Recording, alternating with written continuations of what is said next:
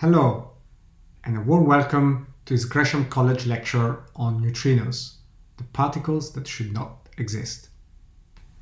Some of you might remember the great uh, impression that was made a few years back by an announcement entirely unexpected made at CERN in, on, on September 23, 2011.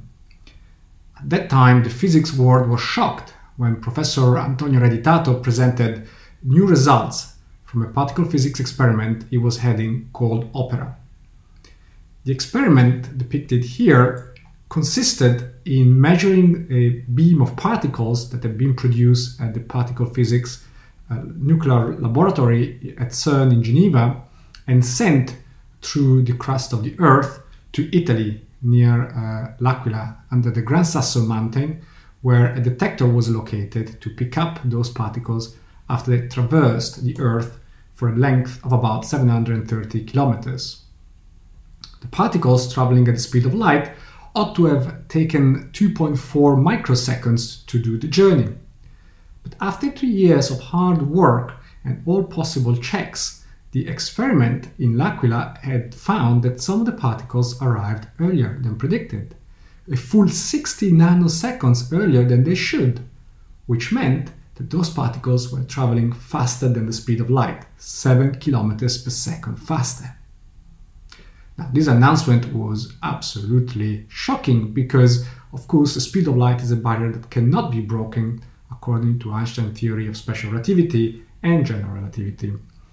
And so, eh, this new finding, if true, would have revolutionized our understanding of physics, and indeed, the, the media all over the world picked it up with headlines such as does it mean time travel is possible? Other experiments rushed to verify the claim, and in the meantime, theoretical physicists went back to their drawing boards trying to come up with possible explanations for this uh, effect. The Opera collaboration posted a, a an article on, uh, on, on a website before peer review so that the physics community could scrutinize the claim and help find any possible flaws. In the short space of three months, that paper was cited over 200 times and over 100 blog posts were written about it. Perhaps the physics community would have been better served at that point to remember uh, the so called Pauli effect, named after the great physicist and founder of quantum mechanics Wolfgang Pauli, whom Albert Einstein considered his intellectual heir. Now, the Pauli effect is not to be confused with something else entirely, namely the Pauli exclusion principle, which is uh, actually a physics principle that is very well known, very well understood, and it's entirely real. The Pauli effect is a little bit of a tongue in cheek, actually. Um, if you like, uh, story circulating about Pauli himself, who it was reported was uh, the bearer of an uncanny effect. Every time Pauli visited an experimental lab, from the 30s onward, it was reported that some laboratory equipment stopped working. And this was circumstantiated enough that the great experimental physicist Otto Stern asked Pauli not to come and visit him in his lab in Hamburg anymore for uh, fear that Pauli would bring with him this cloud of equipment failure that allegedly always accompanied him. In fact, it, it, is reported that in 1950, when Pauli was visiting Princeton, the cyclotron accelerator at the university broke down and actually burnt, uh, burnt down entirely. So maybe is it possible that the physicist whose idea first uh, introduced the notion of neutrinos, the kind of particles that the OPERA experiment was measuring, is it possible that Pauli himself was haunting the OPERA experiment and causing this strange effect, this malfunctioning perhaps of the apparatus of the uh, uh, of detection. Well, it turns out that in June 2012, nine months after the shock announcement, the very same scientists responsible for the experiment discovered that the faulty cable was indeed to blame for the faster than light measurement. In the meantime, other experiments had uh, disputed the claim and found the neutrinos to travel exactly the speed of light, and so did opera. So neutrinos slowed down to the speed of light. Professor Ereditato resigned his post. So those neutrinos, those particles that opera said were initially traveling faster than light and then weren't, were the brainchild of Wolfgang Pauli, whom you see on this slide in, on the occasion of his 45th birthday, celebrating in April 1945 in uh, Zurich at the uh, ETH, where he was working. You see him in the central picture studying uh, and, and working with Albert Einstein in 1926. Now, the story of neutrinos begins with Pauli in 1930 when he was greatly puzzled by the mystery of a radioactive process called beta decay.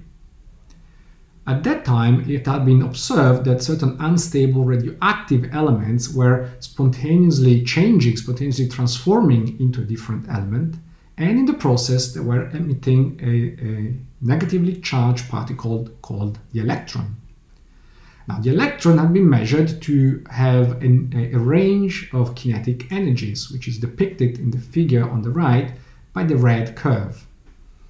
So there was a spread of possible energies for the electron, but that greatly puzzled physicists, including Pauli. Because whatever process was at work inside the atomic nucleus from, from which the electron was coming, uh, if there was a certain amount of energy at disposal of the electron, and the electron carried away that energy, well, some electrons obviously had more of that energy than others, and so normally you would expect actually that all of the electrons would carry away the same amount of energy, which is depicted by the blue line in the, in the plot. But that was clearly not the case. And so the question was where did the rest of the energy go for the electrons that carried away less than the maximally possible energy? Now, Niels Bohr, he of quantum theory fame, one of the founding fathers of quantum mechanics, went as far as saying that, in his opinion, the fundamental principle of conservation of energy had to be abandoned. Pauli hit on a different idea, a different remedy, which he called a desperate remedy. And he was very conscious that this was bound to be controversial, and so he floated the idea first, informally, in a letter to uh, a group of his friends called the Radioactive Friends, working in, the, in Tübingen, a university town some 200 kilometers north of Zurich, where Pauli lived and worked at the Swiss Federal Institute of Technology. In his letter in December 1930, Pauli proposed a desperate way to escape from the problems of the continuous beta spectrum in order to save the law of energy conservation. So he postulated that inside the nucleus lurked a new particle, uh, light and neutral, and that this particle, which was not being detected, was responsible for carrying away the additional energy that the electron was missing. So the missing energy, according to Pauli, was taken away by this uh, unseen particle that he called the neutron. Now, this is not the neutron that we know today, as we shall see, because remember at that time the only known particles were the proton, the positively charged component of the nucleus, and the negatively charged electron. And so to introduce a new neutral particle at that time was indeed quite a bold, quite desperate step for a theoretical physicist like Pauli. Two years later, James Chadwick announced in a Nature paper that, that he had discovered the neutral, what we actually call the neutron today, a heavy neutral particle that sits inside the nucleus. This was not the same particle that Pauli had in mind, and so Pauli's hypothetical particle was in need of a new name. And this new name was supplied by uh, the great Italian physicist Enrico Fermi, who in 1934 worked out a new theory to explain the existence of this particle which he called the neutrino. And this was a wordplay in Italian because in Italian the suffix ino means the small one as opposed to the suffix one, which means the big one. And so Enrico Fermi thought it appropriate that since the neutron or neutrone in Italian had already been discovered by Chadwick, then this new particle, which was due to be also neutral but also much lighter, should be called neutrino, the small one. And so Fermi also worked out that the neutrino and the electrons are, electron are not inside the nucleus during beta decay. They actually decay. They're actually produced as part of the decay process, differently from what Pauli thought. But now with the neutrino, and as Fermi worked out, it was possible to explain quantitatively the shape of the spectrum that we observe, and in so doing, save at the same time the principle of conservation of energy as well as the uh, explain the experimentally observed distribution of energies. So a new branch of physics was born at this point, what we call now the physics of weak interactions, which over time since then would give rise to no less than no fewer than 10 Nobel Prize for Physics. Unfortunately, none of them were women yet, but hopefully this will change in the future. As the theory of weak interactions was being worked out, it became clear why neutrinos had not been observed uh, before, namely because they were extremely difficult to see as they were only subject to the so-called weak interaction, one of the four fundamental forces, and one that only works on very, very small scale. Indeed, it reaches distances which are 100 times smaller than the size of a nucleus, and on that scale, the weak force is 100,000 times weaker than electromagnetism. So here's what we know today about how the weak force works and the, and the beta decay process that so much puzzled Pauli works.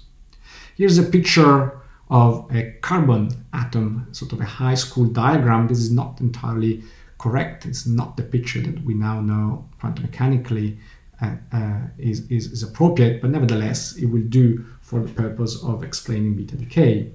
So the atom is constituted by a nucleus at the center and a cloud of electrons, in the case of a neutral carbon atom, six electrons uh, going around it. This picture is not to scale. Remember, the nucleus is much, much smaller than the atom. In fact, the vast majority of the volume of the atom is empty. Inside the nucleus, we find protons, which are positively charged, and neutrons, which are uh, the neutral particles that Chadwick uh, uh discovered. Now, a carbon atom has got six protons and six neutrons, and it is the number of protons that determines the chemical element, in this case, the, the carbon atom. But you can also add additional neutrons on top and still retain the same element. In this case, the carbon 14 atom has got the same six protons as a carbon 12, but it's got eight neutrons, making you know bringing the total number of nucleons to 14. Now, the carbon 14 atom is radioactive. It's unstable with a decay time of 5,700 years, which is the uh, basis on which radioactive uh, or radio dating of uh, fossils, for example, uh, is based on. By measuring the amount of leftover carbon 14 atom, atoms, we can date um, objects and fossils and, and other um, elements from the past. Now, what happens during beta decay is that inside this carbon 14 atom, one of the neutrons decays into a protons with, with, over the time scale of 5,700 years on average. And in particular, what happens is that the neutron gets transformed in its constituents. The neutrons and protons themselves are not fundamental particles, they are composite particles which are made of quarks, and the quarks lurking inside the neutron are uh, one up quark and two down quarks, and in the beta decay process through the weak interaction, one of the down quarks gets transformed into a, an up quark, as you can see in the bottom diagram, and that transforms the neutron into a proton. And in the process, an electron is produced and an antineutrino, to be specific, an electronic antineutrino. That is the fundamental physics, the particle physics that explains the beta decay process that, that Pauli was so interested in. Now, at that time, in the 1930s, theoretical physicists concluded that to detect these neutrinos was experimentally impossible because they were so weakly interacting and so difficult, therefore, to see in any possible way. But in the 1950s, uh, physicist Fred Reines took it upon himself to achieve the impossible, to measure the existence of the neutrino particle, and later he would say that he did so simply because everybody said you couldn't do it. So Reines had been working with uh, uh, Richard Feynman on the Manhattan Project in Los Alamos, and so you know he, he knew a thing or two about radioactivity and nuclear physics. And initially, in 1950 or 1951, had the idea of trying to measure neutrinos by measuring the copious flux of neutrinos produced during an atomic explosion. So his slightly madcap project initially was to take a neutrino to build a neutrino detector and to bury it uh, 40 meters away from an atmospheric nuclear atomic explosion that was being uh, done as a test in, uh, in uh, near Los Alamos, and let the detector fall freely through a, a, vacuum tube and then land at the bottom in what his diagram helpfully labels as feathers and foam rubber. Now, this was a potentially viable way of measuring neutrinos, and in fact, when Reines talked uh, to or sent a, a, a letter to Enrico Fermi about his plans, Fermi wrote back that he was very interested in this idea, and in fact, he was uh, he was very interested interested in seeing how your 10 cubic feet scintillator counter, the particle detector that Reines wanted to use, is going to work. But I do not know of any reason why it shouldn't. But before Reines had the opportunity to carry out his project, which had been approved by the competent authorities, he met another physicist in Los Alamos, Clyde Cowan, and together they decided to change tack. And instead of using an atomic bomb, they want they switched to using a perhaps more slightly more pacific mean of detection, namely a nuclear reactor. So they installed a uh, neutrino detector that they had des- designed next to a nuclear power plant at Hanford, Washington, a power plant that was designed to produce tritium and plutonium for nuclear weapons. And in the process, this uh, power plant would produce a great deal of antineutrinos. More precisely, would produce a flux of 10,000 billions antineutrinos per second per centimeter squared. So Reines and Cowan put two large water tanks, 400 liters of water, next to the nuclear reactor, and they hoped to catch one of those 10,000 billion neutrinos per square centimeter per second. As the antineutrino came out of the detector, it would um, hopefully strike a proton inside the water tank. That proton would be converted into a neutron and into a positron, which is the um, uh, the antiparticle corresponding to the electron. And since the positron is a piece of antimatter, it would annihilate almost immediately in water, and the signature of that annihilation would be two particles of light, two photons, high energy photons, um, being emitted back to back in opposite directions. The neutron would also be absorbed shortly afterwards and in the process emit another particle of light, another photon that they could also detect. And so the signature for a neutrino, or rather an antineutrino, being captured by the tank of water was a couple of back to back photons 180 degrees apart and followed a little bit later by another photon coming from the neutron. So they set off with this experiment. The first version didn't quite work because the site wasn't wasn't suitable. So in uh, in time they moved it to a different site in South Carolina under more favorable conditions. And in 1956 they announced the detection of the neutrino after having seen reliably an average of three events per hour for, for a number of months. They had managed to catch what Reines would later describe as the most tiny quantity of reality ever imagined by a human being. So, this was just the beginning of a journey of discoveries over the years during which the neutrino would crop up over and over again. It would crop up in, in a number of mysteries of fundamental physics, but it would also help us clarify and clear up some mysteries, as we shall see. So, the kind of neutrino that Reines and Cowan had seen was the electronic neutrino, uh, or rather, the electronic antineutrino, the one that Pauli had postulated so long ago, and over time it became clear that there were other types of neutrino as well. So the so-called leptons family is made of the electrons and of the muons, which is another version of the electron but about 200 times heavier, which is unstable. We also have the, the tau lepton, which is 3500 times heavier than the electron and it's equally unstable. And each one of those three particles has got its own neutrino and its own antineutrino the electronic neutrino, the muon neutrino, and the tau neutrino. So three families of neutrinos that were discovered the first in 1956 by Reines and Cowan. The uh, muon neutrino was discovered in 1962, while the tau neutrino had to wait until 2000. So this was the beginning of a very exciting uh, road of discovery of new physics that would take us all the way to very, very distant places in the universe using a particle that was once thought to be completely undetectable to advance the frontiers of knowledge of fundamental physics. Very quickly, neutrinos started cropping up everywhere nuclear reactions were present. For example, the Sun is powered by nuclear fusion in its core, and this process of nuclear fusion produces a large amount of electronic neutrinos. Two of the most important processes that produce neutrinos in the core of the Sun are the proton proton fusion, which produces deuterium, a positron, and a neutrino, and the process that transforms a boron atom into a beryllium atom, a positron, and a neutrino.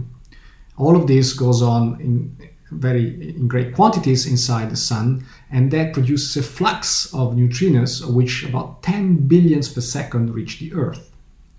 And so the idea would be that if we could measure these neutrinos, we would be able to learn more about the nuclear rea- reactions that go on inside the sun that we cannot otherwise see. The neutrino takes about two seconds to travel through the sun unimpeded, while a photon produced by the same nuclear reactions at the center of the sun would take of the order of 100,000 years to, to get to the surface because it keeps being scattered by the dense plasma inside the sun. So in the 1950s, Raymond Davis uh, started putting together a detector to see these solar neutrinos. He created a tank that uh, was buried in the Homestake gold mine in South Dakota, and it filled it with about half a million liters of a chlorine based dry cleaning fluid. The idea being that one of the electronic neutrinos coming from the sun, when it, when it hits the chlorine atom inside the tank, it would transform that atom into a radioactive argon atom that could then be flushed out if, when carefully filtering the chlorine of the detector. Now, make no mistake, this was a very difficult experiment to make. Davis expected about 20 argon atoms per month out of the gazillion atoms that were inside this half a million liters of chlorine inside the detector. And this was grueling, difficult work. The uh, detector was placed at the bottom of the mine to protect it from interference from other particles, for example, cosmic rays and so on. And it was 90 degrees Fahrenheit inside the mine, so it was really hard to work in that conditions. In that condition, you can see the, in the bottom picture Raymond Davis in 1971 taking a bath in one of the tanks that were shielding the detector from the outside in the mine. After 25 years of hard, difficult work, Davis and collaborator announced that they had managed to catch about 2,000 argon atoms. But this was only about a third of what had been expected in terms of our calculations of the flux of neutrinos coming from nuclear f- fusion inside the sun. Where had all the other neutrinos gone? Now, there were two possibilities. Either Davis's experiment was not working as intended, which is possible, very, a very difficult experiment, or perhaps our calculations of what was going on inside the sun were incorrect, which was also a possibility. But of course, there was a third possibility, namely that it was the neutrino themselves being up to some uh, mischief. And in fact, it turns out that this third possibility was the correct one. And that was established by an even bigger detector, this, the, the Sudbury Neutrino Observatory, uh, built two kilometers underground near Sudbury, Canada, with a, a thousand ton of ultra pure heavy water, heavy water being water containing a large fraction of molecules with a deuterium nucleus replacing the ordinary hydrogen, where, whereby deuterium has got one proton and one neutron as opposed to just one proton for ordinary hydrogen. Now, the Sudbury Neutrino Observatory was able to measure simultaneously both the number of electron neutrinos and the total number of neutrinos across the three families.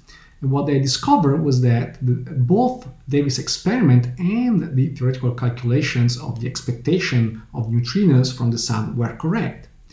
Davis had measured the right number of electronic neutrinos, and the total number of neutrinos was compatible with what was expected from theory, which meant that neutrinos, the electronic neutrinos that had been produced at the center of the sun, had transformed, had transmutated themselves into t- the two other families upon exiting the dense environment of the Sun. In other words, the three neutrino families were not separate families, but they were uh, um, linked to each other, and, and, neutrinos could change into each other. This disappearing trick, if you like, of neutrinos had profound implications for particle physics because, according to the standard model of particle physics, which was otherwise very successful, neutrinos ought to be massless and ought to stay separate in their own three families. But the fact that they mixed with each other, that they transmuted into each other, meant that the mass of the neutrinos had to be non zero, and also that the standard model of particle physics was fundamentally incomplete. So this was a big realization and one that led to multiple other activities and experimental research. Another big step forward was taken by the Super Kamiokande detector, which you see in this amazing picture being filled with uh, ultra pure uh, water. So the Super Kamiokande detector is a huge tank holding 50,000 tons of water. You can see here the little boat with some technicians going around the detectors all around the, the, the tank, polishing them and cleaning them before the tank is filled up and prepared for observation. So the Super Kamiokande detector in Japan was able to measure both the electronic neutrinos and the muons neutrinos produced in the atmosphere as cosmic rays, that's to say high energy protons coming from space, hit the atmosphere and produce showers, including neutrinos, electronic and muonic. So they found two things. They were puzzled to find that the number of muon, the ratio of muon to electronic neutrinos coming uh, from the atmospheric shower was not as expected by theory. Another indication that neutrinos changed uh, family, oscillated, as physicists say. But also, they were able to prove that neutrinos produced in the atmosphere above the detector, in particular muon neutrinos produced above the detector, which gave rise to downgoing tracks in the detector, were about double as abundant as muon neutrinos produced uh, from the other side of the Earth in the atmosphere and at the opposite side of the planet, which gave rise to upgoing tracks in the detector. And so the, the interpretation was that the muon the muon neutrinos produced on the other side of the Earth had transmutated into tau neutrinos en route to the experiment, and this discovery uh, established the fact firmly that neutrinos do change into each other and that neutrinos families are connected. So since then, our understanding of neutrinos has rapidly increased thanks to an increasing number of sophisticated experiments, including experiments where uh, artificial neutrino beams are created at particle accelerators and then detected further down the line, hundreds of thousands of kilometers away, and checked for the composition of those beams, whether new salts of neutrinos have appeared or disappeared from the beam. And over time, neutrinos have become a, a, tool rather than just a mystery or a puzzle. They become a tool for astrophysics and cosmology because neutrinos have a great advantage over other cosmic messengers. They, they are neutral, so they are not deflected by magnetic fields in the galaxy and they point back in a straight line to their source. They are also very weakly interacting, which is precisely the characteristic that, make, that makes them so difficult to detect. But at the same time, it means they can emerge unscathed from very far away and, and, and difficult to reach places in the universe, for example, the core of stars, or uh, jets around black holes, or even the early universe, places that we cannot otherwise see with any other messenger, not light, not cosmic rays, for example. So this diagram shows in black the huge region of, of distances and energies that neutrinos alone can probe and that are inaccessible both to light nor or to uh, particle physics colliders. You can see the red vertical line is the limit of energy that we can reach with a Large Hadron Collider, and neutrinos give us access to higher energies in the cosmos that we cannot reproduce on Earth. So the birth of neutrino astronomy can be pinpointed to a very precise moment, the moment when the supernova, supernova went off in 1987.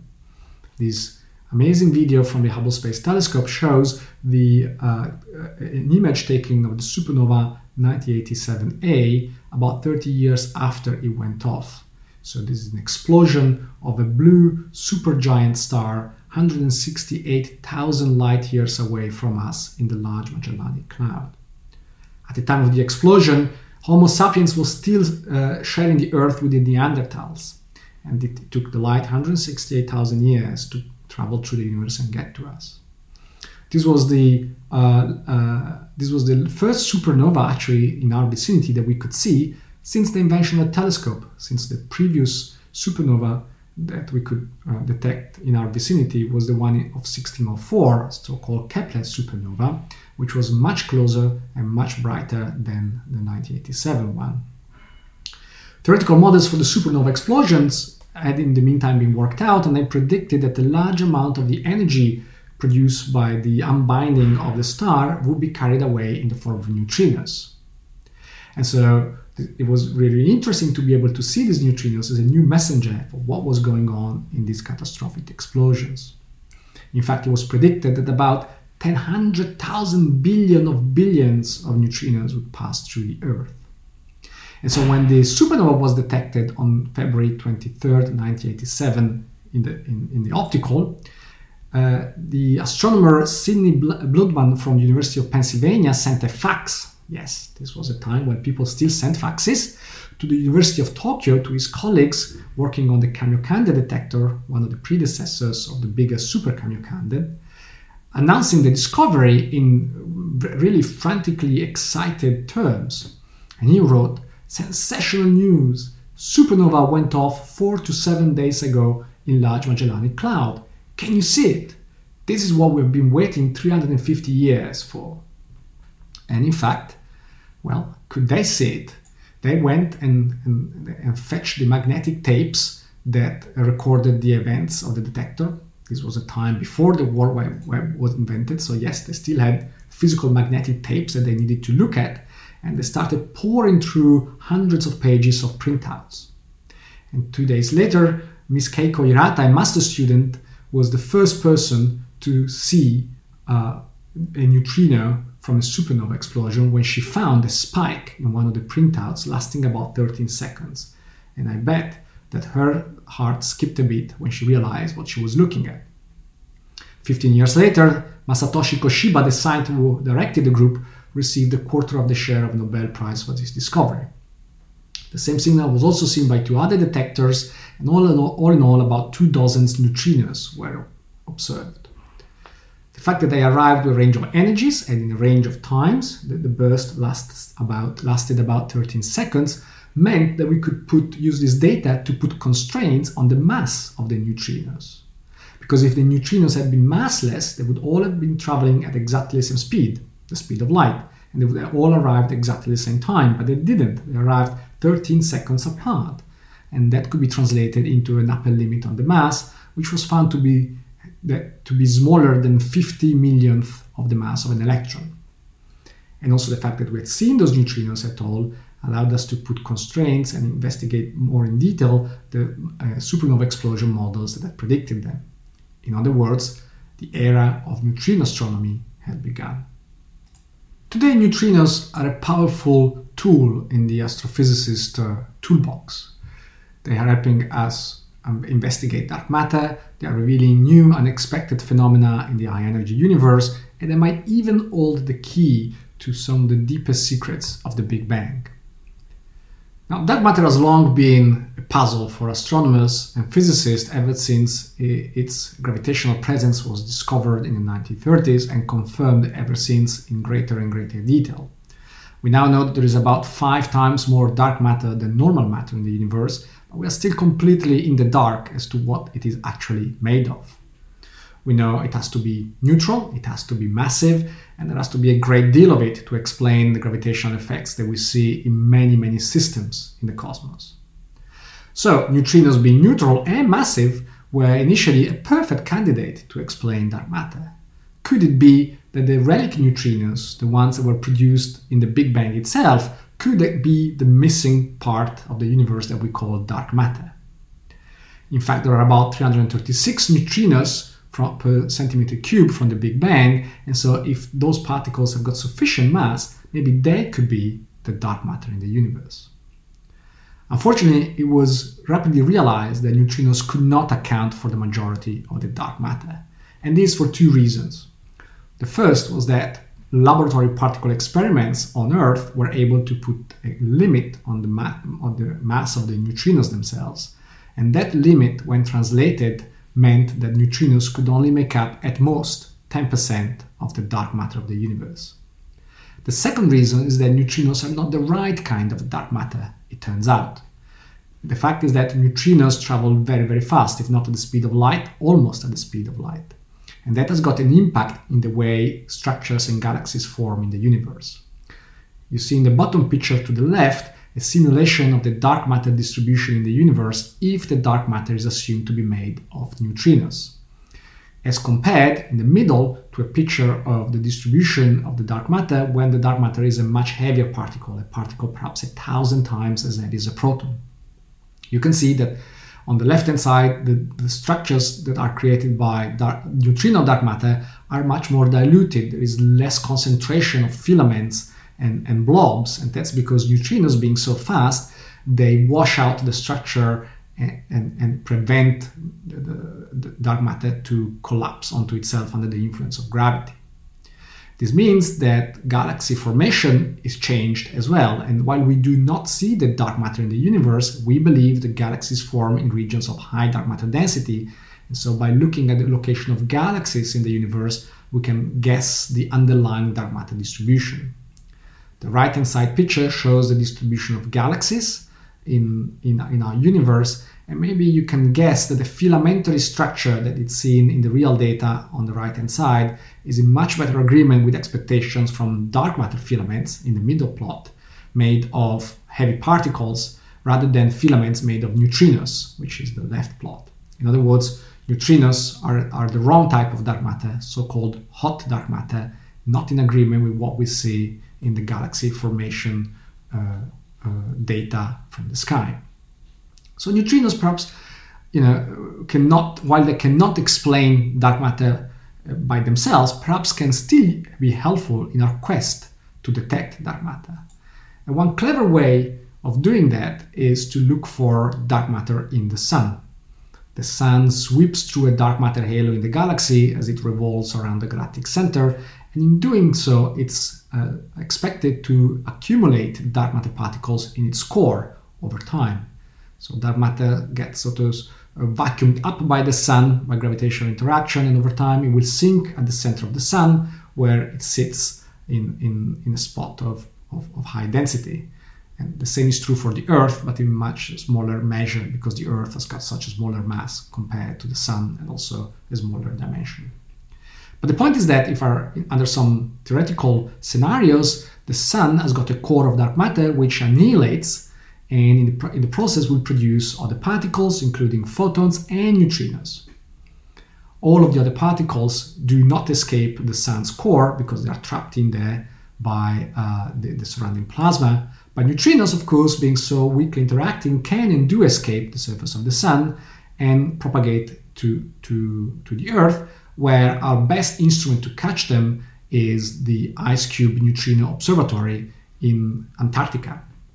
This is a fantastic facility which uses the Antarctic ice cap as a detector medium, mostly for uh, muon neutrinos, in this case from the sun. The IceCube detector is, is in fact a string of, of photomultipliers, that's to say detectors that look for light, buried between 1.5 and 2.5 kilometers in the Antarctic ice cap where the ice is very, very clear, very, very pure, and it's a perfect detection medium which replaces the uh, heavy water or the ultra pure water or the chlorine based fluid of previous generations of detectors. Now, in fact, these 86 strings of photomultipliers encompass a kilometer cube of ice, which is uh, equivalent to a billion tons of ice, 20 times bigger than even the Super Kamiokande detector that we saw earlier. So it's a fantastic instrument which looks at the ice and, like this movie shows, uh, awaits the moment when a neutrino comes in, hopefully from the center of the sun, having been produced by dark matter annihilation in there.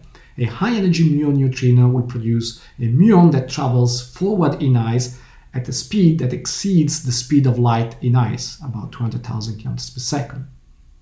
When that happens, the light equivalent of a sonic boom happens. That's to say, a cone of blue light called Cherenkov light is produced as the particle traverses the ice faster than the speed of light, accumulating um, uh, excitations along its path. And these excitations do not have time to get out of the way before the muon uh, traverses the, the, the ice and therefore they accumulate on top of each other and give off a flash of light called Cherenkov light.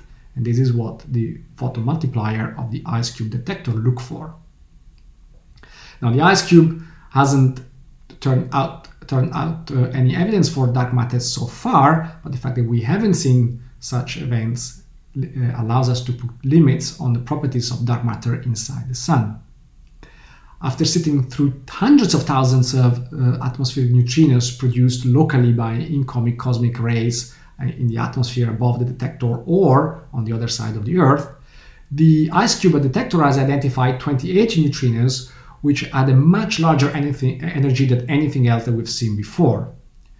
No known mechanism exists in the universe to explain this kind of high energy uh, particles, which are over a thousand times uh, higher energy than anything we can produce on Earth, for example, the Large Hadron Collider at CERN. The only possible explanation, perhaps, is the gargantuan particle jets that are produced when black holes in distant galaxies eat up stars and other materials all around them. So the continuing study of these high energy neutrinos will open up new uh, windows on our understanding of high energy astrophysics in otherwise inaccessible parts of the cosmos. And neutrinos can also be used to test the physics of the very first moments of life of our universe, one second after the Big Bang. When we look back in time and further out in space, we can, in, using light, we come to a point where we reach the absolute ultimate limit of visibility of the universe. That's the point when the cosmic microwave background was produced 380,000 years after the Big Bang. We can now observe these cosmic microwave background photons with very high accuracy using dedicated telescopes on Earth and in space. And we can map out the characteristics of this uh, very old light in a very useful way for fundamental physics. But what we can only do in limited in a limited way is to go back even further in time before 380,000 years after the Big Bang, because during that epoch, photons could not propagate. They were, they were scattered by the hot plasma that filled the universe in the early times. Neutrinos, though, being only weakly interacting, did not have this limitation, and in fact, neutrinos were emitted much earlier in time, rather not 380,000 years after the Big Bang, but rather just a second after the Big Bang. So if we could only detect these cosmic neutrinos, then we could perhaps um, go back in time to the very, very beginning and have an observational probe of the very first second of life of the universe. Now, these cosmic neutrinos are incredibly difficult to detect. They are very, very low energy, very low temperature, just 2 degrees Kelvin above absolute zero. They are all around us, but we, it was long thought that we could not develop any useful technology to see them. This hope this is now changing in the hope that new technological advances can be used to actually detect this neutrino background directly. And the idea is to exploit 2D graphene layers co- uh, covered with tritium to do the trick.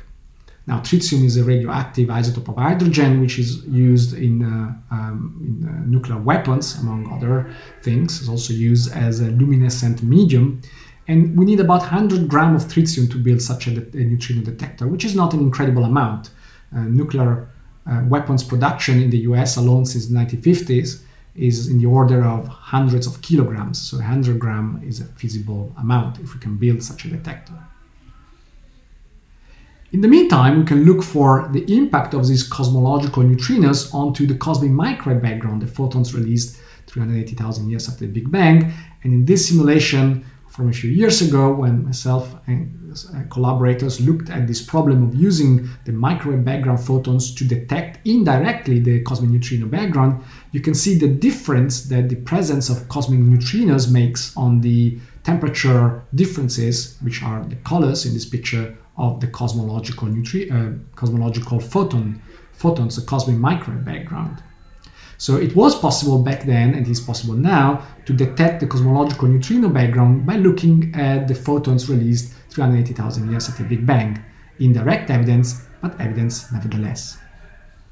In conclusion, almost a century after Pauli first dreamt it up, the neutrino still hasn't revealed all of its secrets. Many open questions remain. What is the mass of the neutrino? Are neutrinos and antineutrinos the same particle, like Ettore Majorana predicted in 1937, before disappearing himself in mysterious circumstances in 1938. Where do the uh, ultra high energy neutrinos seen by IceCube come from? Can neutrinos help us discover dark matter? And do relic neutrinos hold the key to the secrets of the Big Bang itself?